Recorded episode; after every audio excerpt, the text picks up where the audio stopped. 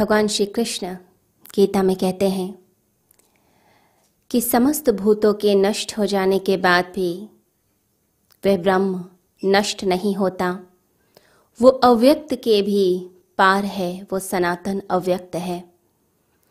तो श्री कृष्ण अर्जुन को समझाते हैं गीता में कि तू व्यर्थ ही चिंता करता है कि समस्त चराचर जगत जो है, वो नष्ट हो ही रहा है। ये बड़ा विचार करने वाला वाक्य है। सब कुछ नष्ट हो ही रहा है। अर्जुन तो क्यों फ़िक्र करता है, चिंता करता है? तो क्यों भाग रहा है इस युद्ध को छोड़कर? जिनको तू बचा रहा है कि मैं न मारूं, इन सबने तो मरना ही है। जब जन्म होता है तो मृत्यु भी निश्चित हो ही जाती है। इन सबने मरना ही मरना है। तुम इसे बचा नहीं सकते हो। जो जन्म लेते हैं, वो मरते ही हैं, तुम्हारे और मेरे भी कई जन्म हो चुके हैं। अर्जुन को समझाते हैं कृष्ण कि तुम भागो नहीं, तुम युद्ध करो। युद्ध करना तुम्हारा कर्तव्य है।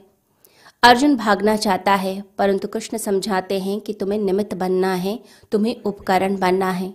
ये जो कर्ता भाव तुम्हारे अंदर आ गया, ये जो अहंकार आ गया, इसी के कारण तुम्हें लगता है कि मैं मारने वाला हूँ, परंतु तुम मारने वाले नहीं हो। तुम निमित्त नहीं बनोगे तो कोई और निमित्त बन जाएगा। वो भी नहीं करेगा तो प्रकृति ही इन्हें मार देगी। इनका मरना तो निश्चित ही निश्चित है। ये पूरी प्रकृति, ये भी जन्म लेती है, ये भी मरती है। ये अस्तित्व भी जन्म लेता है, ये मरता है। ये पूरा ब्रह्मांड जन्म लेता है और फिर सिकुड़ जाता है।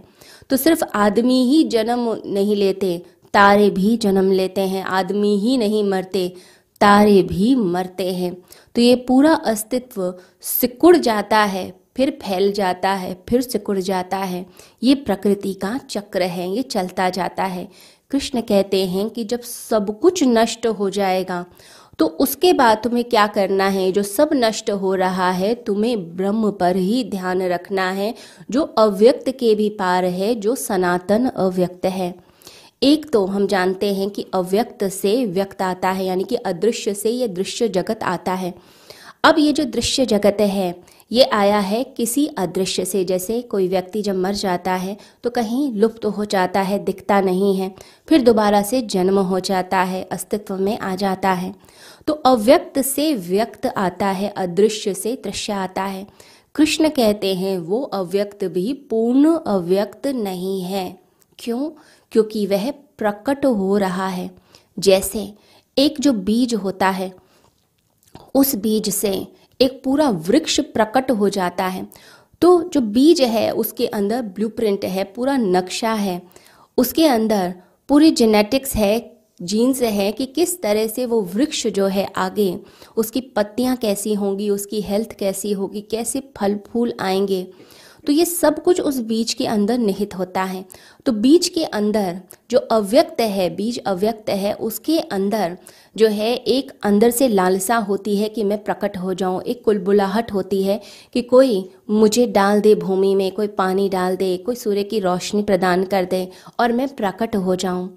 तो कृष्ण कहते हैं कि वो जो अव्यक्त है, वो पूर्ण नहीं है। तो पूर्ण अव्यक्त क्या है? पूर्ण अव्यक्त वह है जो प्रकट होता ही नहीं है। तो व्यक्त और अव्यक्त के जो भी पार है, जो पार का भी पार है, जो अतिक्रमण का भी अतिक्रमण है, वो ब्रह्म है। उसी को ईश्वर कहा गया है, उसी को परमात्मा कहा गया है। बस उस परमात्मा की तरफ़, उस ब्रह्म की तरफ़ ही हमें चलना होता है। उस परमात्मा की तरफ़ अगर हम चल पाएँ तो हम अमृत की खोज कर सकते हैं। तो कृष्ण कहते हैं, अगर अमृत की तरफ़ चलना चाहते हो, उस तरफ़ जाना चाहते हो जो कभी नष्ट नहीं होता, क्योंकि सारे भूत, सारा संसार तो नष्ट होना ही है। तो उसके लिए तुम्हें उस ब्रह्म को जानने का प्रयास करना पड़ेगा। हमारे अंदर तीन तरह की परतें हैं, एक शरीर की है, एक मन की है और एक आत्मा की है। तो जो शरीर की परत है, जो लेयर है, जो बॉडी की लेयर है उसे हम व्यक्त कह सकते हैं, क्योंकि सब कुछ मैनिफेस्ट हो चुका है, सब कुछ दिखाई दे रहा है। हमारा पूरा शरीर व्यक्त है, लेकिन उसके बाद जो दूसरी लेयर है, इसे अव्यक्त कहा जाता है, यानी मन की लेयर ये जो मन की लेयर है, इसमें बहुत कुछ छुपा हुआ है, लेकिन जैसे जैसे ये प्रकट होता है शरीर में, वो सब चीज़ें सामने आती हैं। जैसे जैसे बच्चा बड़ा होने लग जाता है उसका मन फैलने लग जाता है, शरीर में सब कुछ आने लगता है। हमने मन में कोई डिप्रेशन कर लिया, कोई दुख ले लिया, कोई अवसाद आ गया और वो धीरे धीरे वो एक ऑर्गेनिक डिज़ीज़ बनेगी, वो हमारे शरीर में व्यक्त होने लगेगा। तो अव्यक्त से व्यक्त हुआ। इसलिए कहा जाता है कि कोई बीमारी जो आपके शरीर में आने वाली है, वो छः महीने पहले आपके आभा मंडल में प्रकट हो जाती है। कैसे? क्योंकि आपने अपने मन में उसे घुसा दिया।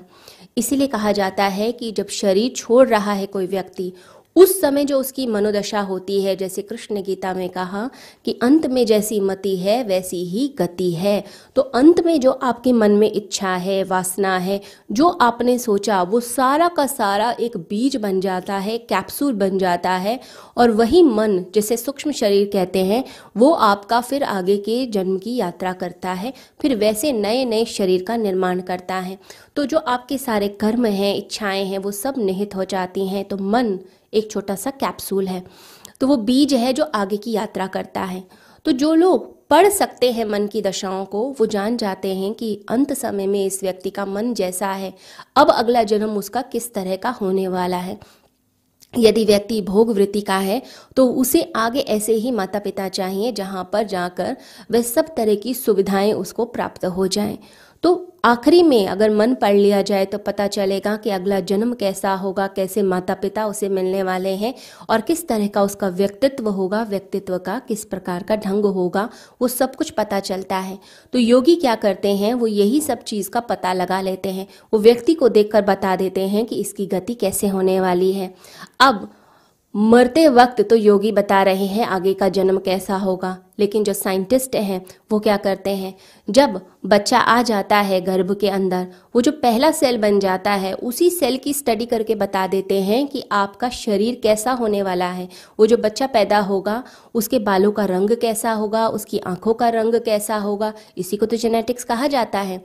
जो जीन्स की स्टडी होती है जेनेटिक जो साइंस है, जो इतनी बड़ी साइंस है उसके अंदर यही सब चीज़ें बताई जाती हैं कि कैसे माता का, पिता का जो कर्ण मिला है, उससे जो बच्चा हो रहा है, उसको आगे किस तरह की बीमारियाँ होंगी, किस तरह की उसकी संभावना होगी, किस तरह की उसका आईक्यू होगा इंटेलिजेंस का लेवल क्या होगा।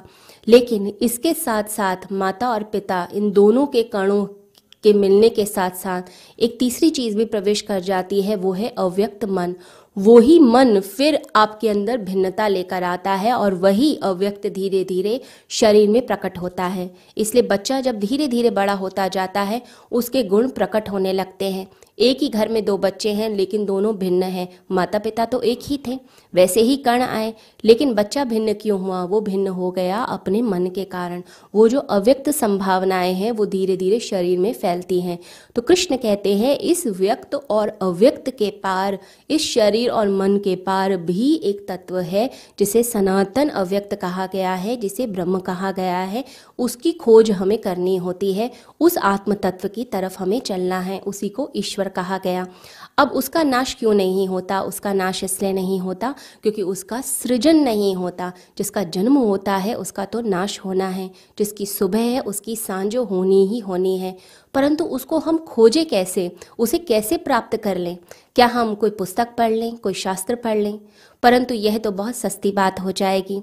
यह तो बहुत आसान हो जाएगा कि हमने कुछ चीज़ें पढ़ ली, कुछ चीज़ें सुन ली, हमने कुछ सिद्धांतों को समझ लिया, हमने जो इंटेलेक्चुअल लेवल पर जो अपनी सेटिस्फेक्शन करनी है, कर ली, समझ ली अंडरस्टैंडिंग कर ली और हमने प्राप्त कर लिया। नहीं इसके अंदर अनुभव आता है।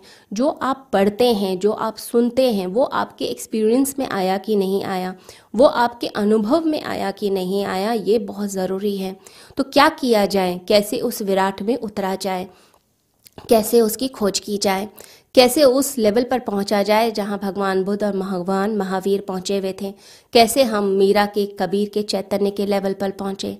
तो कहते हैं, पिंड में ही ब्रह्मांड है। हमारे भीतर, हमारे अंदर के अणु में ही पूरा अस्तित्व है, ब्रह्मांड है।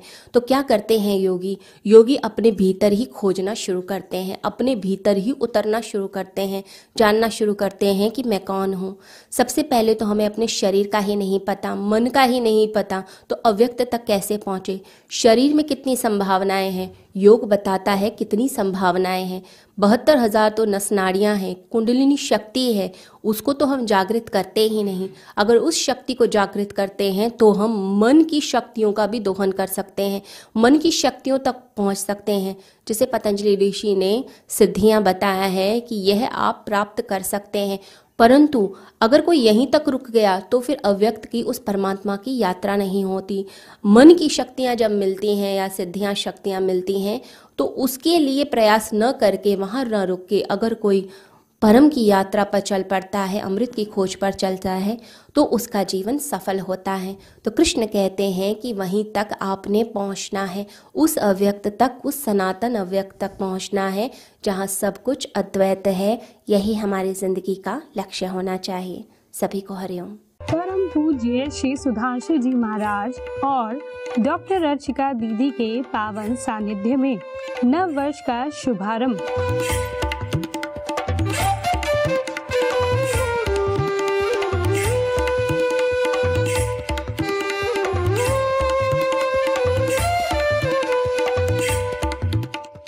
प्रभात 2023 कार्यक्रम की रूपरेखा 30 से 31 दिसंबर 2022 जीवन निर्माण साधना, ऑफलाइन एवं ऑनलाइन 1 जनवरी 2023 नव प्रभात यज्ञ, शोभा यात्रा, भजन एवं सत्संग।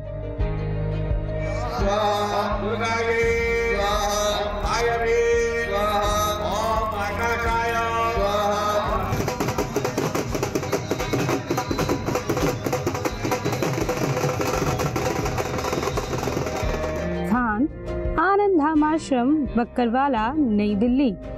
आयोजक विश्व जागृति मिशन। पंजीकरण हेतु संपर्क करें।